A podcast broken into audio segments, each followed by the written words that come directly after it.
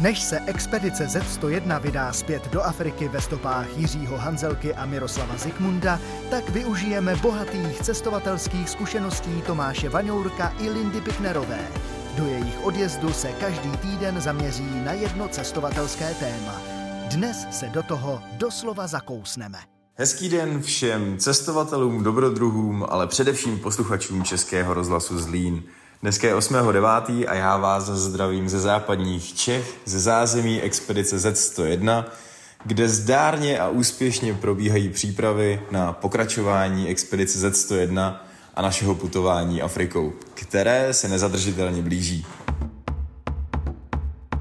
Pro nadcházející týdny jsme si pro vás připravili sérii tematických reportáží, kde se budeme věnovat zejména důležitostem z cest a ze světa a podělíme se s vámi o naše dojmy a zkušenosti nabité praxí při expedici zet sto jedna, které se můžou hodit všem lidem, především na cestách.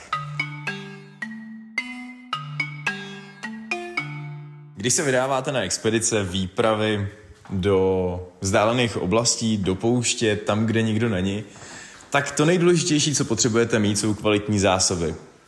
Právě proto jsme si do Georgie připravili to nejvíc nezbytný, co jsme chtěli mít, a zároveň to musely být ale věci, které nám chutnají, protože v divočině to poslední, co chcete, je dostávat se jakýmkoliv způsobem do stresu.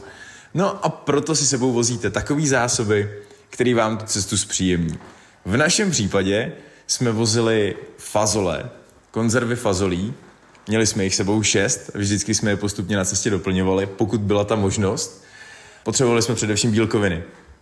Bílkoviny jako základní stavební jednotku vašeho těla. A proto jsme si sebou vozili vepřový a hovězí konzervy. Bohužel o většinu konzerv jsme přišli hned v Egyptě, protože nám je ukradli v přístavu z Georgie. Co bylo pro nás špatný, že nám ukradli jídlo. To, co bylo špatný pro ty, co nám to ukradli, bylo, že to byly vepřový konzervy. A pro muslimy si myslím, to nebylo vůbec nic dobrýho, protože my jsme s pokorou vstupovali do téhle muslimské země a já jsem strhal všechny samolepky, kde bylo označení vepřovýho masa, proto abych zbytečně nepobuřoval. No a nakonec se to obrátilo v Alláhovo pomstu proti zlodějům, kteří nám to ukradli v přístavu. No a druhou kapitolou o jídle je jídlo v zahraničí na místě, který si můžete obstarat. Nikdy se nenechte zlákat vábením restaurací. Vždycky se ptejte domorodců, pokud chcete poznat opravdovou domácí kuchyni. Co se týká arabských zemí v Africe, vždycky jsou ty lidi nesmírně pohostinní a budou to považovat za čest, že vás smí hostit. Ale připravte se i na odvrácenou stránku téhle mince. A tou je, že jejich pohostinnost doslova nezná mezí. Dostanete se například do situací, že na vaši počest upečou celou kozu. A potom tam sedíte a tu kozu musíte sníst, protože nechcete, tu, nechcete celou jejich rodinu a jejich příbuzenstvo urazit. A když už se to všechno podaří, tak dostanete jako odměnu jejich tradiční nápoj, a to je jogurt se sedm upem, který tam potom před nimi musíte vypít.